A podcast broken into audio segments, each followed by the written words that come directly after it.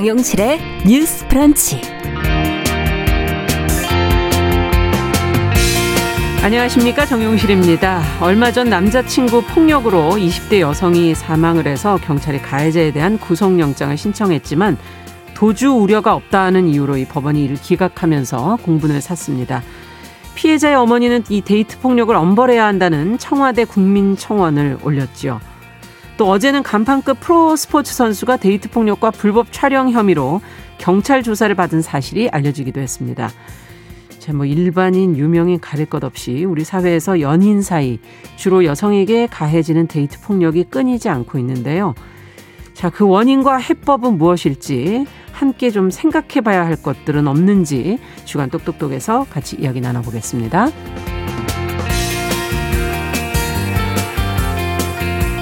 네, 지난 도쿄올림픽 여자 배구 결승전이 열릴 때 여성 캐스터, 여성 해설위원이 스포츠 전문 채널 중계석에 앉아서 경기 못지않게 관심을 끌었었어요.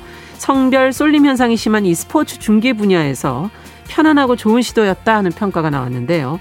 스포츠 전문 채널을 자주 보는 팬들에게는 익숙한 얼굴 오효주 스포츠 아나운서가 그 주인공 중에 한 명입니다. 오늘 초대석에서 오효주 아나운서 초대해서 이야기 나눠보면서 그가 사랑하는 스포츠 중계에 대한 이야기 들어보겠습니다. 9월 3일 금요일 정용실의 뉴스 브런치 문을 엽니다.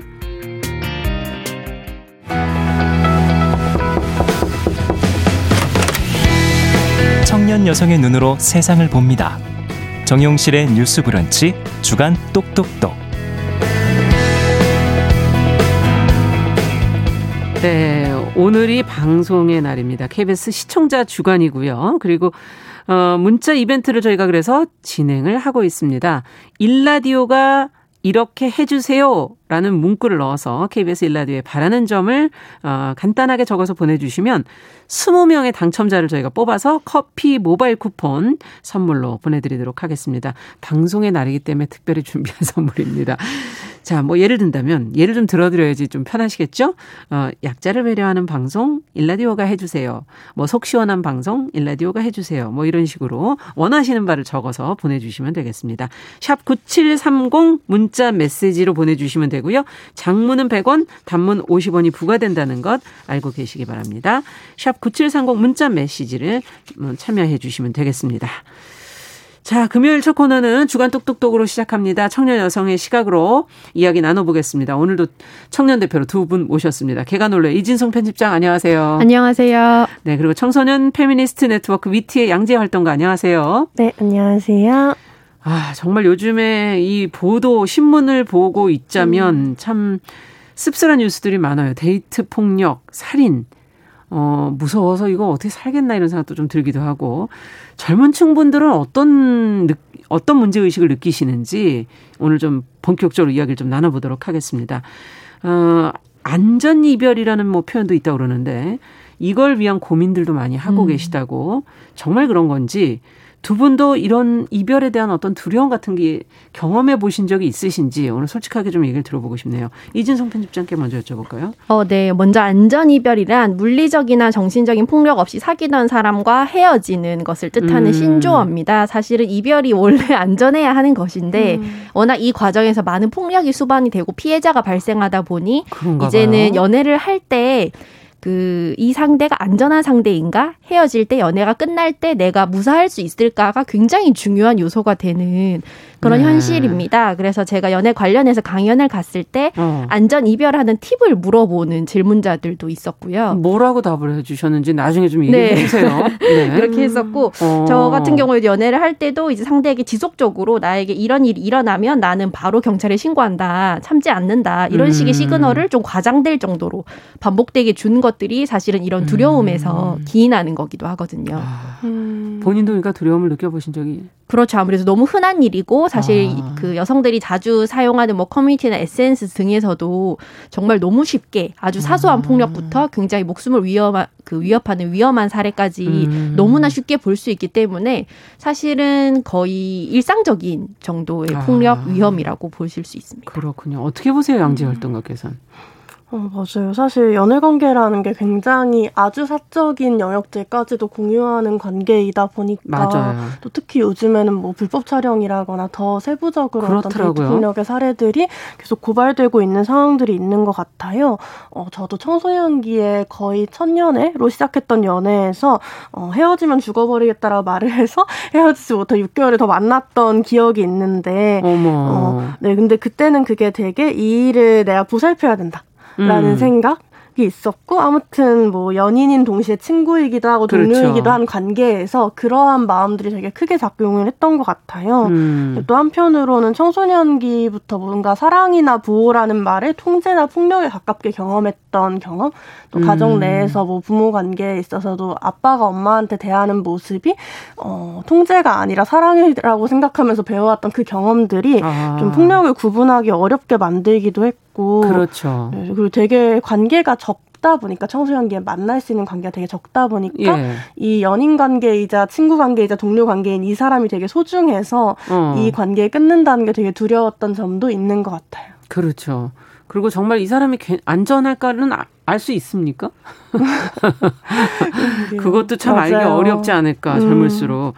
어, 지금 안전 이별 팁에 대한 질문을 많이 받았다 그렇게 얘기를 해주셔서 어떤 어떤 게 있나요? 뭐 어떻게 해야 되는 겁니까? 징후를 뭐 알 수 있는 게 혹시 있나요? 아니면 대처를 할 수 있는 방법이 있는 건가요? 음, 사실 이런 것들은 피해자가 알아야 한다는 것 자체가 굉장히 부당하고 슬픈 일이라고 생각을 해요. 음. 문제는 언제나 가해자이기 때문이고 이런 데이트 폭력은 피해자가 충분히 조심하지 않아서 벌어진 일이 아니거든요. 음. 가해자들은 어떤 빌미를 찾아서든 상대를 통제하려고 하고 결국에는 아. 가해를 해서 벌어지는 범죄입니다. 그래서 어떻게 해야 하는가 보단 사실 예방하는 방법이 더 중요하다고 생각을 하는데 예방법. 그럼에도 예, 정보 목적으로 나누자면은 일단은 뭐 겪은 일을 날짜 장소랑 같이 일기나 메모로 기록을 먼저 해놓는 게 중요하고요. 음. 폭력은 사실 더 후지는 없고 더 심해지는 것만 있다는 거를 기억을 하시고 아. 작은 시그널이나 위협을 느꼈을 때 다음에는 괜찮아질 거야 내가 잘하면 괜찮아질 거야라는 생각보다 이제 여기서부터 더 악화되는 일밖에 남지 않았다라는 아. 것을 명확하게 아시고 좀 처음에 잘, 대, 잘 대처해야 된다는 거군요. 일단 처음에 본인이 생각했을 때 계속 이제 스스로 정당화를 하게 되거든요. 괜찮을 음. 거야. 지금 잠깐 이제 불쾌해서 그런 걸 거야. 원래 이런 사람이 아닐 거야라고 음. 계속 스스로를 아. 설득하거든요. 예. 근데 본인이 만약 불편함을 느꼈다면 그 감정을 좀 믿었으면 좋겠다라는 생- 말씀을 드리고 싶고 음. 좀 실질적인 거라고 하면 이제 돈 빌려달라라는 게 좀 유용하게 많이 이게 무슨 말입니까? 전 돈을 빌려달라고 해서 가해자에게 지속적으로 금전을 요구를 해서 이제 헤어져라 아. 뭐 이런 방법들이 이제 인터넷에서 아, 많이 피곤하게 공유가 계속. 금전을 요구해라. 네, 돈을 빌려달라고 음. 하거나 예,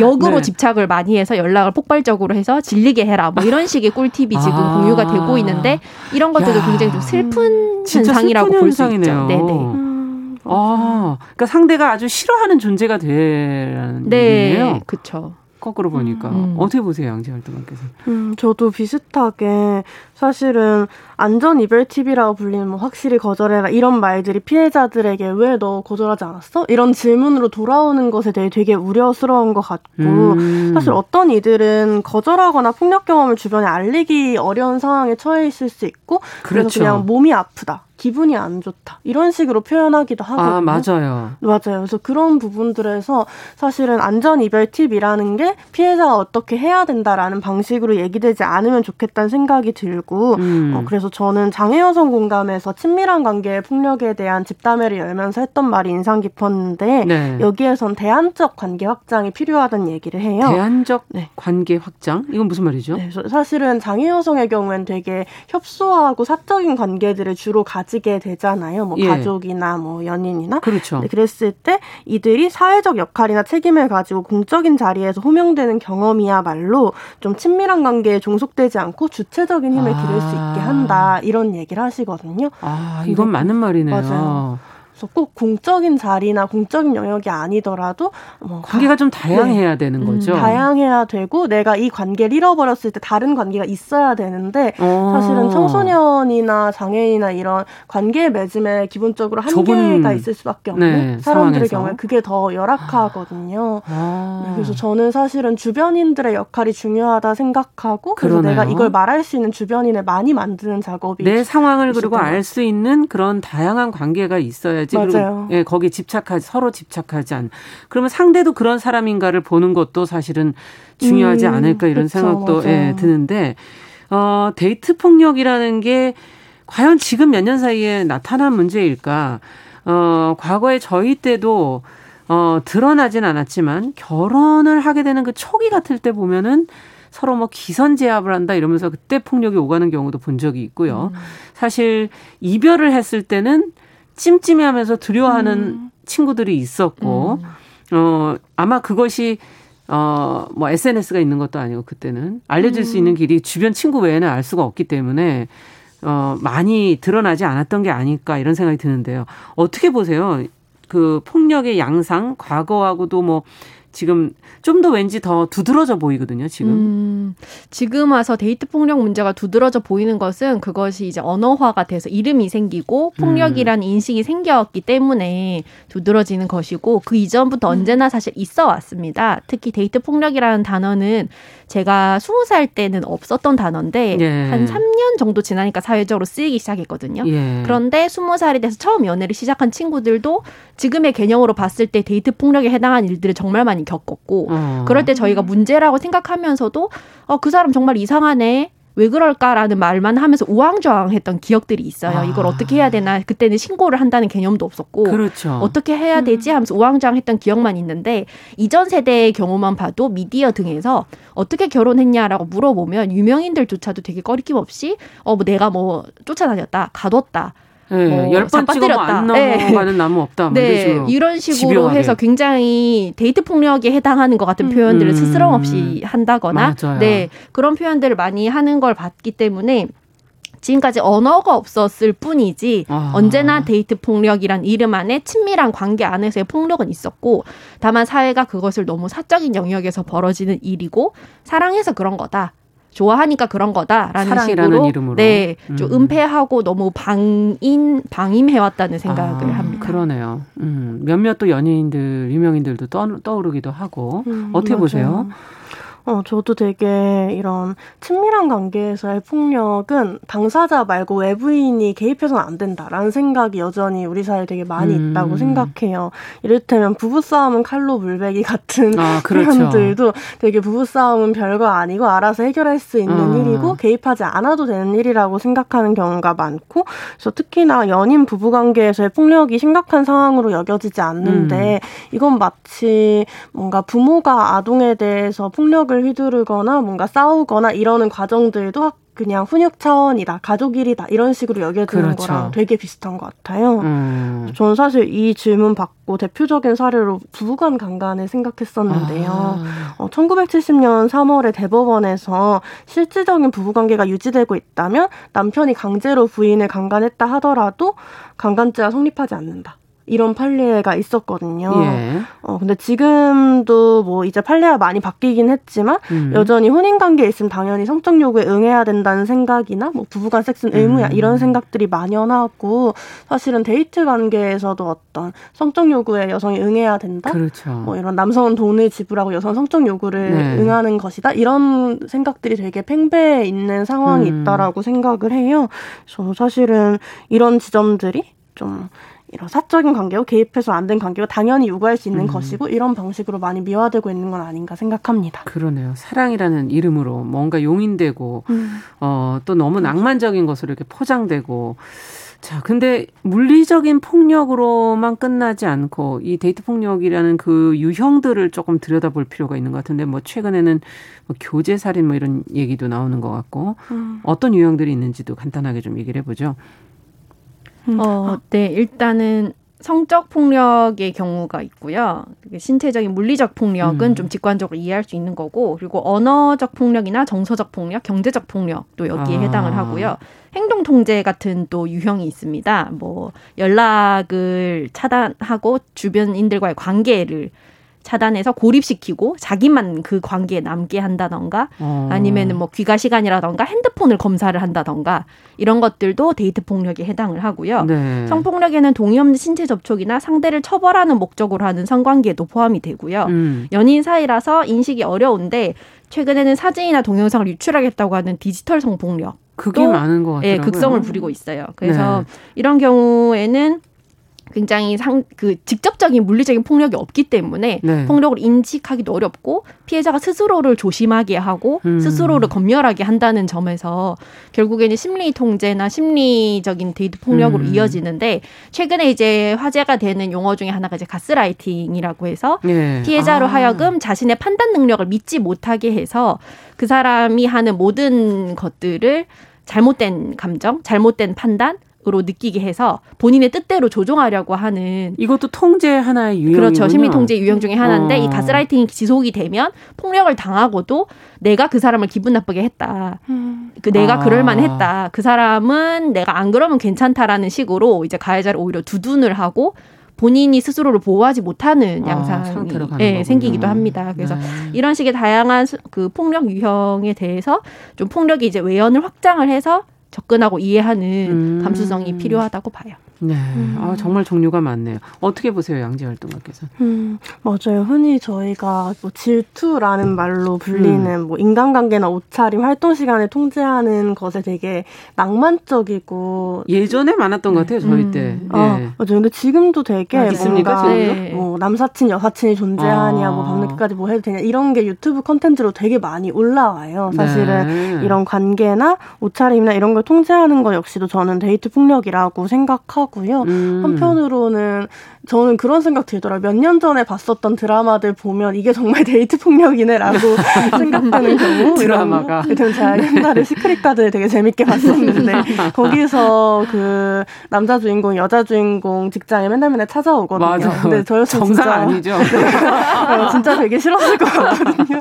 그래서 이런 것도 있을 것 네. 같고요. 어, 영국에서 지난 2013년에 신체적 폭력뿐만 아니라 강압적인 통제를 가정 폭력에 포함하고 또 나아가서 지난해에는 경제적인 통제도 가정폭력으로 강제. 처벌했다라고 하거든요. 네. 그래서 저는 좀 뭐 이런 성적 행위나 관계에서 합의하는 경우에서 좀 내가 충분한 정보를 얻거나 마음의 준비가 되지 않은 상태에서 합의를 하거나 음. 혹은 정신적으로 혹은 정서적으로 열악한 위치에 있어 내가 거부할 수 없는데 그렇죠. 이러한 위치를 이용해서 합의를 한다거나 이런 방식으로 관계를 아. 맺으면 사실 이런 것도 다 좀 폭력이라고 생각합니다. 네. 경제적 폭력 돈을 안줘 버리면 그렇죠. 어떤 생활에 일에 나갈 수도 없고 주거나 그렇죠. 어. 아, 이것도 정말 가능하네요.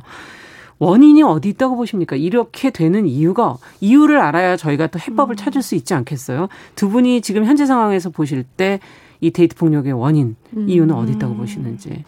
가장 근본적인 이유라고 하면 역시 이제 상대에 대한 통제욕이라고 할 수 있는데요. 통제요. 그래서 아까 사랑과 통제를 계속 얘기하신 거군요. 네, 그래서 어떻게 보면은 자기 뜻대로 따라주지 않아서라는 굉장히 단순한 이유가 있기 때문에 여기에 이제 온갖 음. 구실을 갖다 붙이면 가해자들은 뭐 나를 무시해서 뭐 밥을 안 음. 차려줘서 어, 다른 어. 사람들하고 뭐 늦게까지 돌아다녀서 이런 식으로 본인의 뜻에 맞지 않으면 무엇이든 가해 원인으로 음. 삼을 수가 있거든요. 네. 이런 이유들에서 보면 이 가, 이런 여성을 향한 가부장적인 통제욕이 여성 살해의 근본적인 동기라고 볼 수 있고요.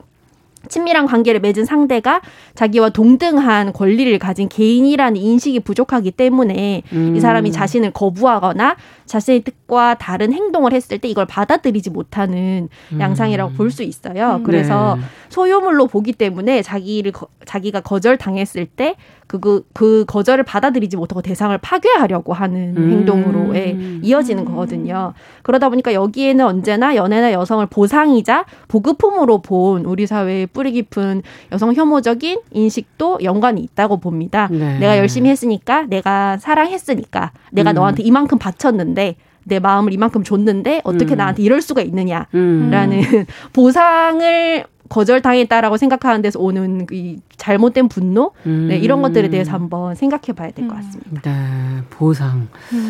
아, 동등한 관계인데. 네. 어떻게 보세요? 양지 활동가께서는. 맞아요. 저도 좀 약자를 보호할 대상으로만 여기고 주체로 여기지 않는 문화? 에 대한 고민을 많이 하게 돼요. 그러니까 음. 네. 이를테면 그런 보, 이렇게 모든 걸 바치고 잘해주고 음. 좋아하고 헌신하고 이런 것들은 다 사실 여성이 더 약하고 그래서 남성이 더 지켜줘야 되고 이러한 음. 문화에서 기반한 평등하지 않은 거잖아요. 거다는 거죠. 네, 그렇죠. 네. 평등하지 않음이 당연하고 그래서 내가 널 지켜줌으로써 너가 음. 나의 뭐, 뭐 나에게 어떠한 것들에 응해야 되는 관계인 음. 건데 사실은 이것을 평등하게 만들자라고 이야기하고 이제 나는 보호받을 대상이지만 않고 내 욕구나 의사를 표현할 수 있는 사람이다라고 네. 이야기했을 때 이 지점에서의 균열이 되게 크다라고 어, 생각을 하고 그래서 데이트 폭력이 되게 어, 별거 아니라고 그러니까 아니면 되게 특수한 상황이라고 음. 생각할 수 있겠지만 사실은 우리 사회에서 연애를 바라보는 방식들 음. 뭔가 뭐 남성이 집 앞까지 데려줘야 되고 음. 뭐 여자는 뭘 해야 되고 남자는 뭘 해야 되고 이런 아. 인식들 자체가 사실은 불평등한 관계를 만들면서 데이트 폭력의 근본적인 원인이 된다라고 생각합니다. 사회 분위기도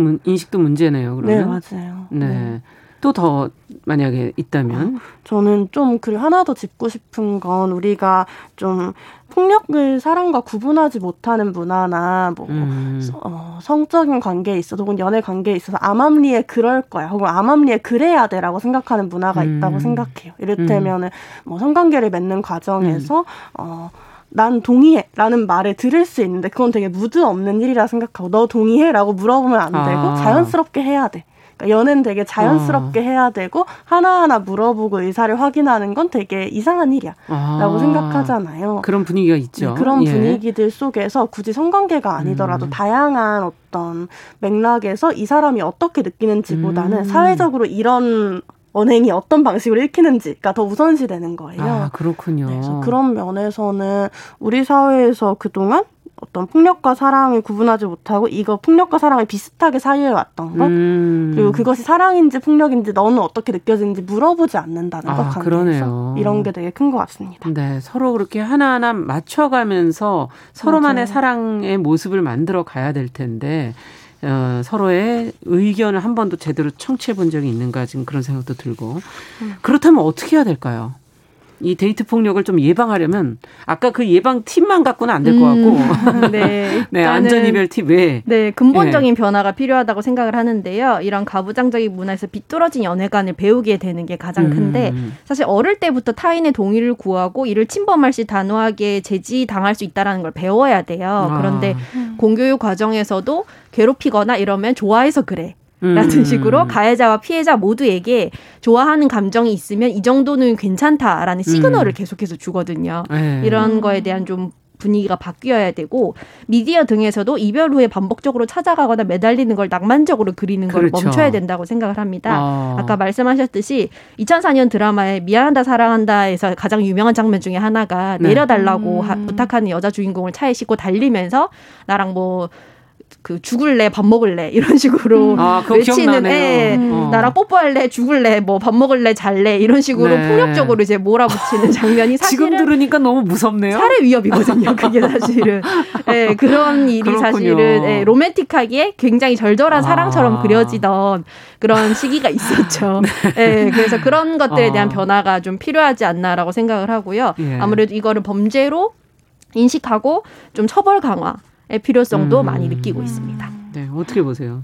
아, 맞아요. 저도 되게 이 사안을 고민하면서는 친밀한 관계에서의 통제나 폭력을 다루는 음. 구체적인 제도나 정책이 없다라는 게 핵심적인 음. 문제의식인 것 같은데요. 어, 이를테면 데이트 폭력이나 연애 과정에서 발생하는 폭력들 혹은 그루밍 성폭력 음. 이런 아, 그루밍. 것들의 예. 경우에는 사실은 뭐 어떤 가정폭력법도 아니고 성폭력법에 그렇죠. 완전히 귀속되지도 않는 영역이거든요. 아, 그래서 이런 면에서 예. 사실은 데이트 폭력의 특수성을 다룰 수 있는 정책들이 만들어지는 것 그리고 네. 이것이 폭력이라는 사회적 인식이 확산되는 건 결국에는 사실 음. 정책이나 제도가 어떻게 변화하냐에 따라 달려 있다고 저는 생각하거든요. 그렇죠. 그래서 그런 면들이 중요하다고 생각하고 또 하나 더 얘기해 본다면 좀 적극적 합의라는 개념이 확산되는 음. 게 필요하다라고 생각해요. 아까 얘기해 네. 주신 네 맞아요. 네. 그래서 이게 사실은 뭐 단순히 성관계만이 아니라 일상적인 관계나 의사결정 음. 과정에 있어서도 충분히 묻고 동의를 구했느냐가 그렇죠. 너무 너무 중요하고. 하고 음. 그래서 사실은 이런 부분들이 뭐 언어적이거나 물리적 저항이 없었다라는 것만이 동의할 수 있냐. 사실 음. 저항이 없었어도 내가 원하지 않았을 수 있다. 그렇죠. 불편할 수도 있고. 네. 네. 불편한데 말 못했을 수도 있다. 음. 그리고 내가 저번에 동의했던 건 이번에도 동의한다는 거 아니다. 이런 음. 것들이 충분히 합의가 되어야 음. 우리가 좀 관계에 있어서 폭력을 성찰할 수 있지 않을까 생각합니다. 네. 그렇다면 끝으로 지금 정책과 제도 어떤 형식 이런 것들이 필요하지 않냐는 얘기를 해주셔서 어, 제안하실 부분이 혹시 있는지를 점검해 보고 싶네요.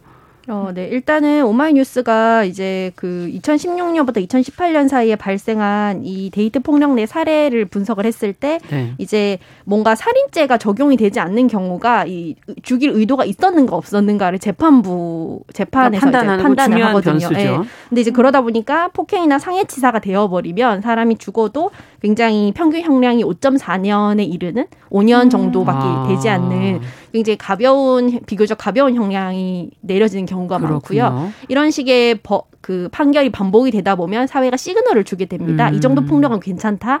그렇죠. 이 정도는 큰 문제가 아니다. 큰 음. 범죄가 아니다. 이런 시그널이 쌓이면 또 다른 범죄 와 이제 예비 범죄자들에게 좀 희망을 주는 음. 법률이라고 음. 그 결과라고 생각을 하기 때문에 이런 식의 좀 단호한 사회 개입 과 음. 그리고 스토킹 처벌법 같은 것들이 좀 그렇죠. 예, 확실하게 뒷받침되어야 되지 않나 그렇게 음. 생각을 네. 합니다. 어떻게 보세요? 맞아요. 저도 스토킹 처벌법이 굉장히 음. 좀 유의미한 사례라고 생각하는데 사실 스토킹 처벌법이 반의사 불벌 조항이 있어서 피해자 음. 원하지 않은 처벌을 안 해도 되는 되게, 상황들이 예. 있고 그래서 피해자를 보호할 구체적인 정책도 부족해요. 음. 그래서 이런 스토킹 처벌법처럼 기존 법에 사각지대에 있는 폭력들을 해소해 나갈 수 있는 제도와 정책을 음. 만드는 게 필요하다 생각하고 미국과 영국의 경우엔 가정 폭력의 범주에 좀 데이트 관계나 서로 친밀한 개인적 관계에서 벌어지는 폭력을 포함한 하는데 네. 그래야지 가정폭력 피해자가 받는 지원을 데이트폭력 피해자들도 받을 수 있기 때문이라고 아. 해요. 그래서 이런 것들이 좀 사실은 지금 제안이 안 된 게 아니라 작년 말에 데이트폭력 관련 법률안이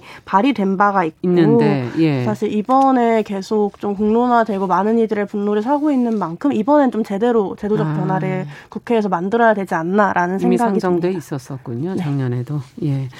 자, 오늘 두 분과 얘기 여기까지 나누도록 하겠습니다. 주간 똑똑똑 어, 데이트 폭력에 대해서 오늘 같이 한번 생각해 봤습니다. 청소년 페미니스트 네트워크 위티의 양재 활동가 개가놀래 이진성 편집장과 함께 했습니다. 두 분 말씀 잘 들었습니다. 감사합니다. 감사합니다. 네, 정용실의 뉴스 브런치 듣고 계신 지금 시각 10시 32분이고요. 라디오 정보센터 뉴스 듣고 오죠. 교육부는 전국 52개 대학을 일반 재정 지원에서 제외하는 2021년 대학 기본 역량 진단 최종 결과를 가결과 동일하게 확정했습니다. 성신여대, 인하대, 성공회대 등 수도권 대학 11곳이 탈락됐으며 지방에서는 상지대와 국립대인 군산대 등 14개구가 탈락했습니다.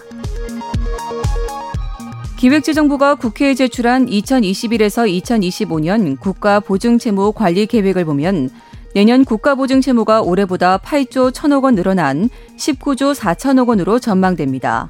이에 따라 국내 총생산 대비 국가보증 채무 비율은 올해 0.6%에서 내년 0.9%로 올라갑니다. 방위사업청과 국방기술진흥연구소는 올해부터 2030년까지 우주 관련 핵심 기술 개발에 1조 6천억 원을 투자한다고 밝혔습니다. 우선 올해에는 10개 핵심 기술 과제에 939억 원을 투입하고 4개 신규 과제에 추가로 875억 원을 투자할 계획입니다. 지금까지 정보센터 뉴스 정한나였습니다. 네. KBS 시청자 주간 그리고 오늘이 방송의 날을 맞아서 문자 이벤트 진행하고 있는 거 알고 계시죠? 일라디오가 이렇게 해주세요. 청취자 여러분들이 보내주신 문자 잠깐 소개하고 가겠습니다. 8385번님 아이와 함께 들어도 당당한 방송 일라디오가 해주세요. 이렇게 적어주셨고요. 그리고 5788번님 주름 좀 펴질 수 있는 방송 KBS가 해주세요. 이렇게 보내주셨어요. 7764번님 진실을 왜곡하지 않는 방송 제일 라디오가 해주세요. 이렇게 보내주셨네요.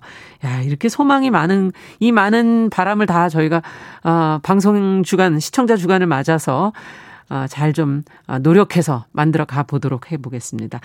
자, 샵 9730 장문 100원, 단문 50원의 문자 메시지로 계속 보내 주십시오. 방송 끝날 때까지. 일라디오가 해 주세요라는 문구를 넣어서, 어, 일라디오에 바라는 점을 적어 보내 주시면 소개된 문자 포함해서 20명의 당첨자를 추첨해서 저희가 모바일 커피 쿠폰 드리겠습니다.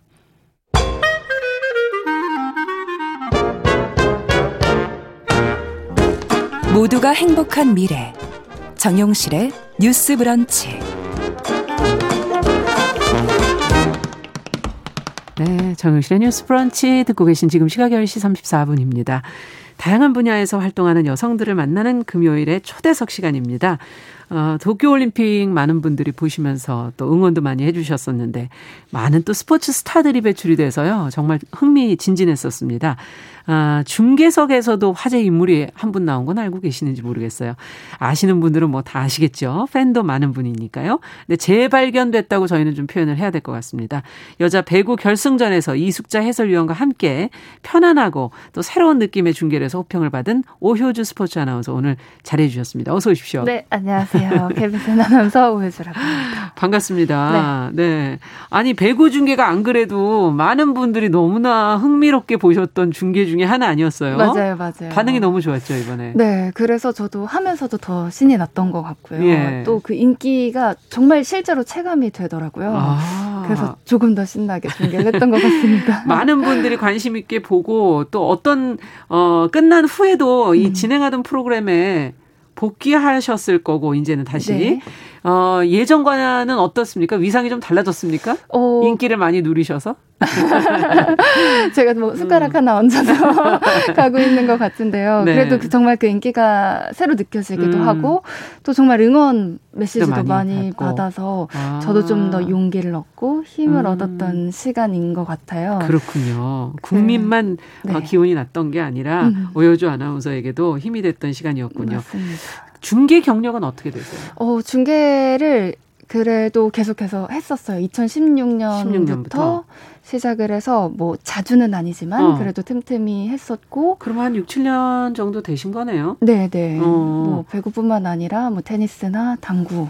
아, 그럼 종목이 배구, 테니스 해 보신 게 당구. 당구. 이렇게까지 해 보셨군요. 네.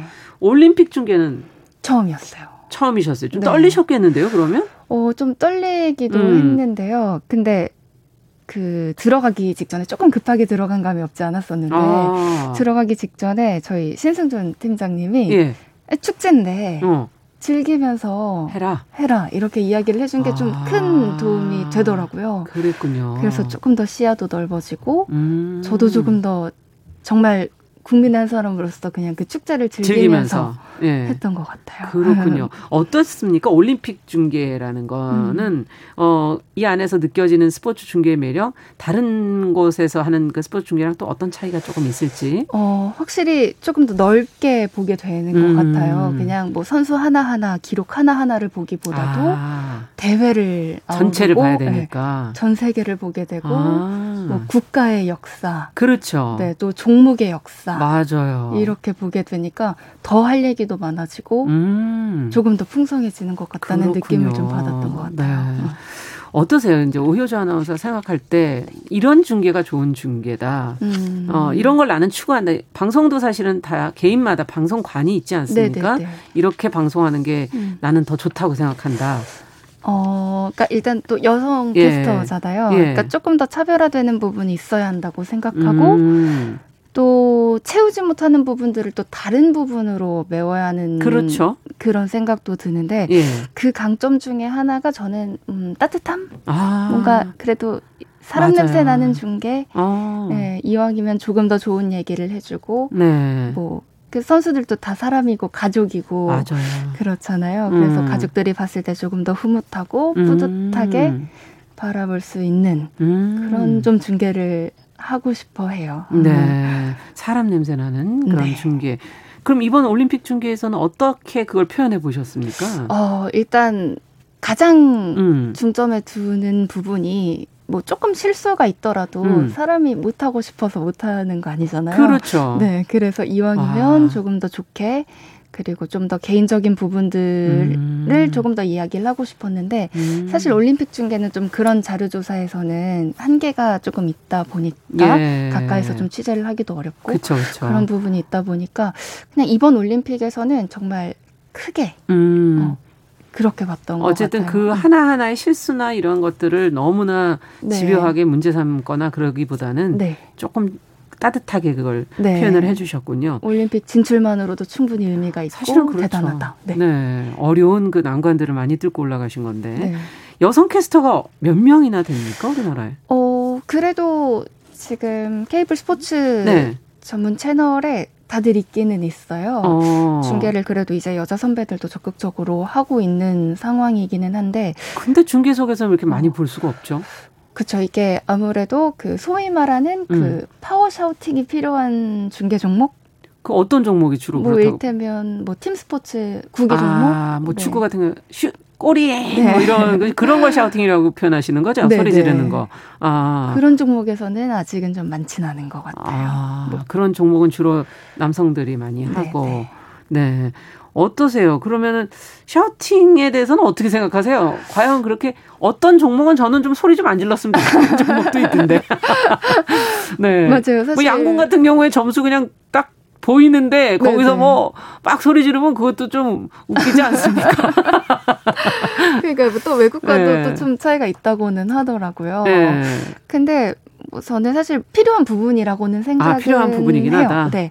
그러니까 옵션 중에 하나일 뿐이지만 음. 가장 좋은 옵션인 건 맞다. 어. 하지만 꼭 필요한 건 아니다. 반드시 있어야 되는 건 네네. 아니다. 좋은 네. 건 맞지만 어. 네, 꼭 필요한 것은 아니다. 예. 네, 이렇게 생각을. 배구에서는 언제 샤우팅을 합니까?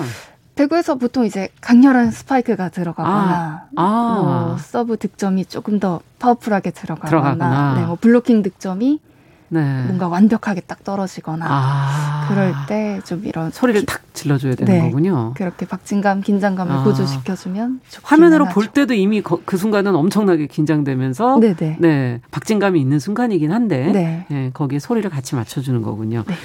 평소에 준비하실 게 너무 많을 것 같아요. 음. 선수들도 어, 마지막까지 누가 나올지가 좀 변동이 항상 있는 거고 맞아요. 또 경기 하다 보면 다쳐서 들어가기도 하고 부상 당해서 네네. 선수 교체가 또 이루어지기도 하고 음. 또 경기도 지금 뭐 누가 이겨서 다음을 갈지 알 수 없지 않습니까? 맞아요. 네. 그리고 또 뭐 배구 같은 경우에는 뭐 세트별로 진행이 되고 뭐 음. 길어지면 5세트, 뭐 짧게는 3세트. 음. 또 점수제로 진행이 되니까 무조건 그 점수를 채워야만 그쵸. 끝나는 종목이잖아요. 그래서 뭐 채워야 될 이야기들도 많고 뭐 선수 개인 정보나 뭐 팀에 대한 어. 정보는 좀 당연한 것 같고요. 그래서 그런 부분에 저는 시간을 많이 쏟을수록 조금 더 아. 풍성해진다고 생각하는 주의라 어. 자료 조사도 많이 하고 거기에 저는 좀 더 감정이입을 어. 하려고 그런 혼자만의 명상 시간을 조금 더 아. 갖는 게 그렇군요. 네, 좀 차이점인 것 같아요. 그러면은 올림픽 중계 같은 경우는 언제부터 음. 준비를 하세요? 어. 가시기 전에 출발 전에.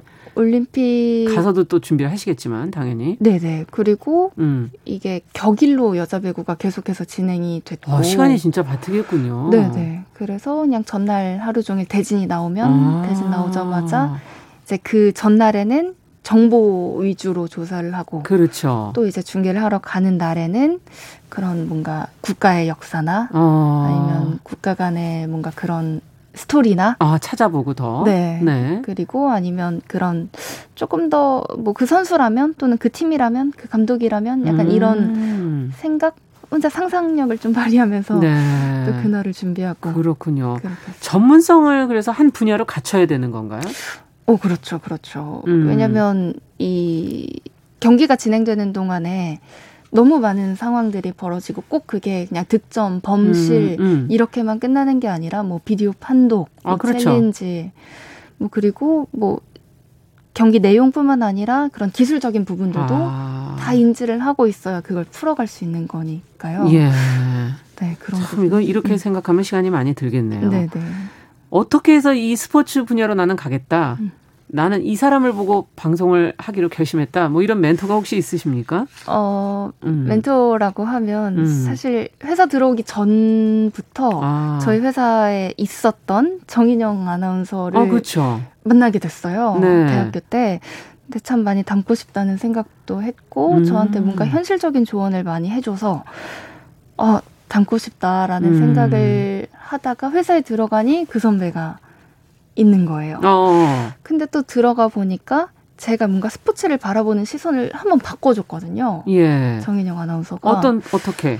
그러니까 그냥 저는 사실 승패, 아. 스포츠 자체를 예. 조금 더 들여다봤다면 아까 말씀드린 대로 뭐 지고 싶어서 진 사람 아. 없고 그리고 꼭 이겼다고 기쁜 게 아니고 그렇죠. 뭔가 또 들여다보면 또 다른 음. 내용이 있다. 있고, 어. 그런 부분을 가르쳐 준 음. 사람이 정인영 선배인 것 같고요. 그렇군요. 네.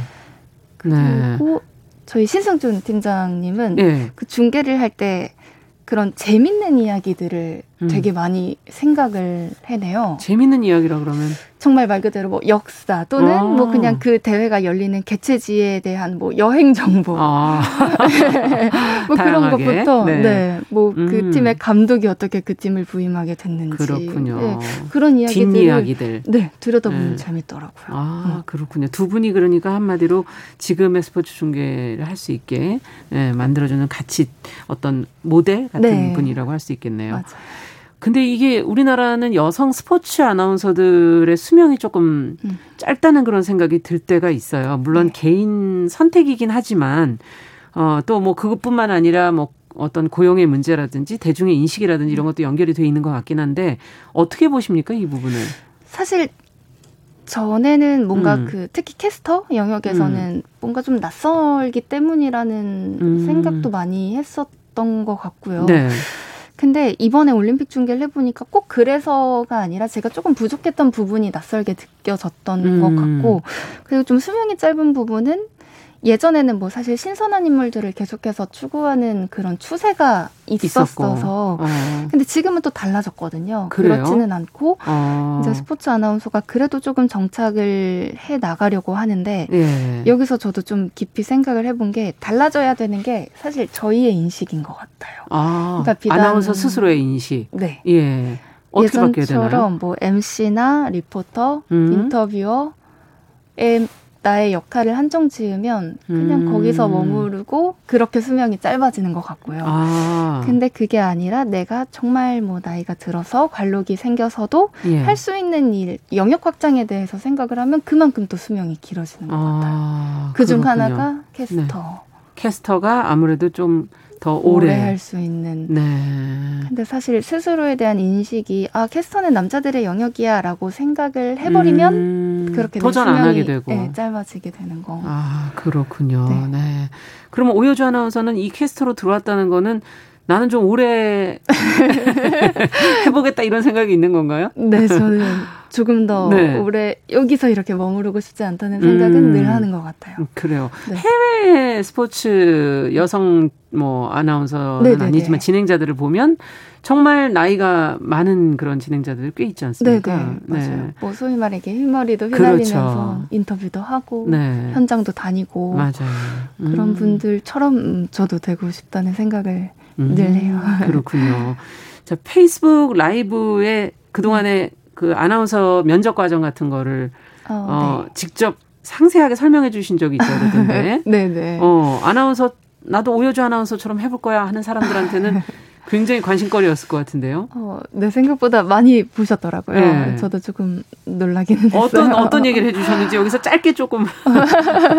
그러니까 저는 항상 하는 이야기가 이제 취업 매뉴얼은 기본이라고 생각하고요. 아, 네. 여기 이제 자기 전략이 필요한 건데 네. 그게 이제 자기 캐릭터에 대한 확실한 설정. 음. 그리고 보통 이제 지망생들을 보면 자기가 하고 싶은 이야기들을 막 하거든요. 그렇죠. 근데 그게 아니라 이 회사가 왜 내가 필요한지를 설명을 해야 된다. 아, 네. 맞아요.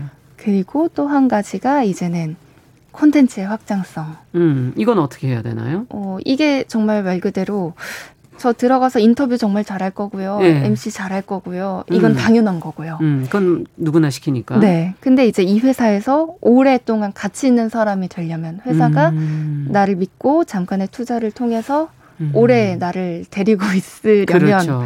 그러려면 여러 가지 좀 생각을 많이 것들. 해야 될 것 같아요. 뭐 캐스터도 그렇고. 그렇죠. 뭐 뿐만 아니라 뭐 사실 방송국 음. 안에 할 수 있는 음. 일들이 참 많잖아요. 많죠. 뭐 편성부터 해서 네. 여러 가지 뭐 제작 음. 이런 뭔가 콘텐츠의 확장을 아. 끊임없이 연구해야 스스로 좀 열고 계시는 거군요. 나, 내 자신에 대해서. 네네. 네. 네 다른 것도 시도할 수 있다 나는. 음. 네. 네. 그렇죠. 사실 어 분야도 그렇고 음. 어, 종목도 그렇고 여러 가지로 분야를 확장. 앞으로는 또 새로운 매체들이 또 더 어, 확장될 수도 있기 때문에. 네네. 처음부터 스포츠 아나운서가 되고 싶으셨어요?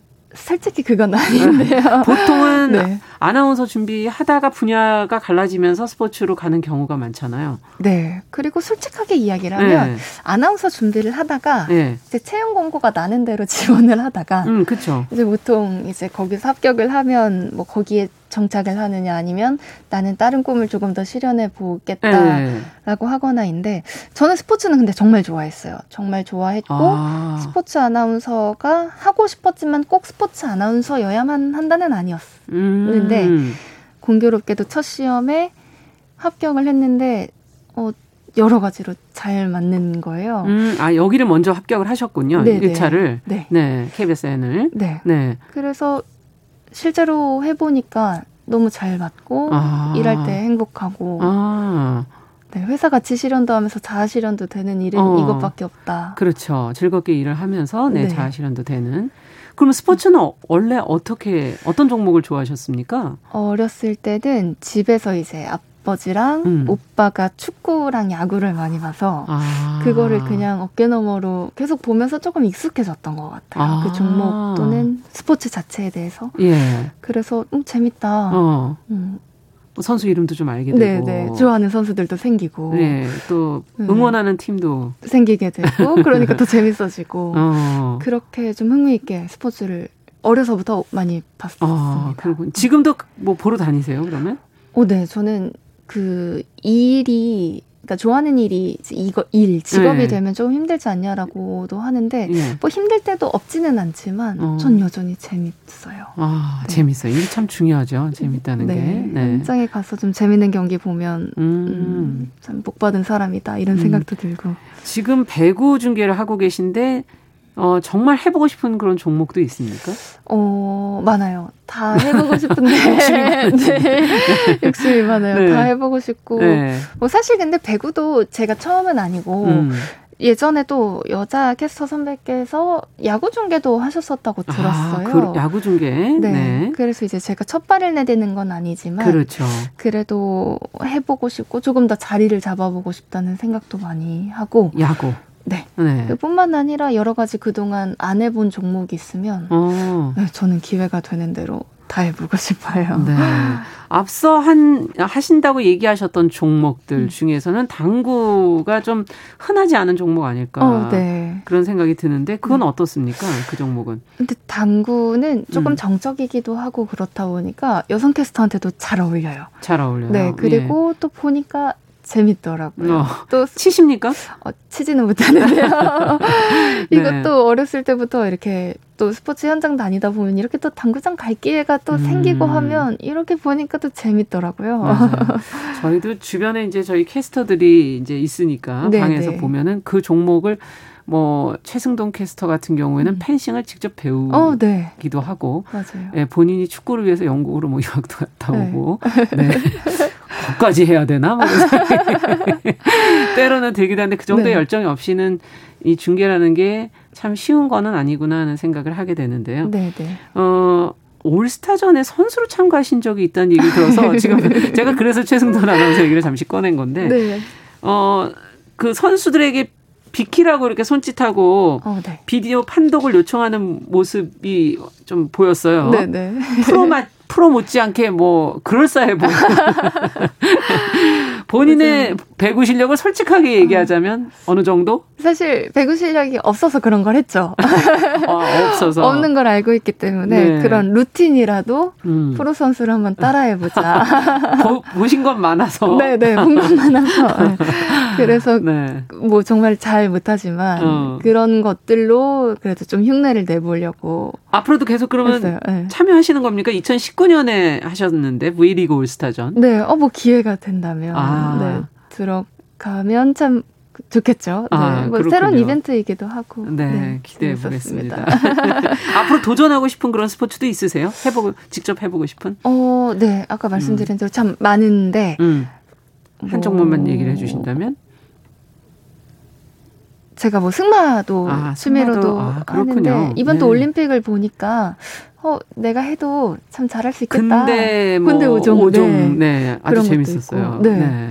네. 하면 내가 잘할 수 있고 음. 해봤고 또 여성 캐스터에게도 잘 어울리고 그러니까 참 괜찮겠다 음. 이런 생각을 많이 했어요. 네, 끝으로 어떤 캐스터로서 아나운서로서 꿈을 음. 갖고 계신지 목표가 무엇인지 들으면서 마무리하도록 하죠. 아, 네. 네. 일단 이번 올림픽 중계하면서 또 음. 새로운 욕심들이 많이 생기더라고요. 아.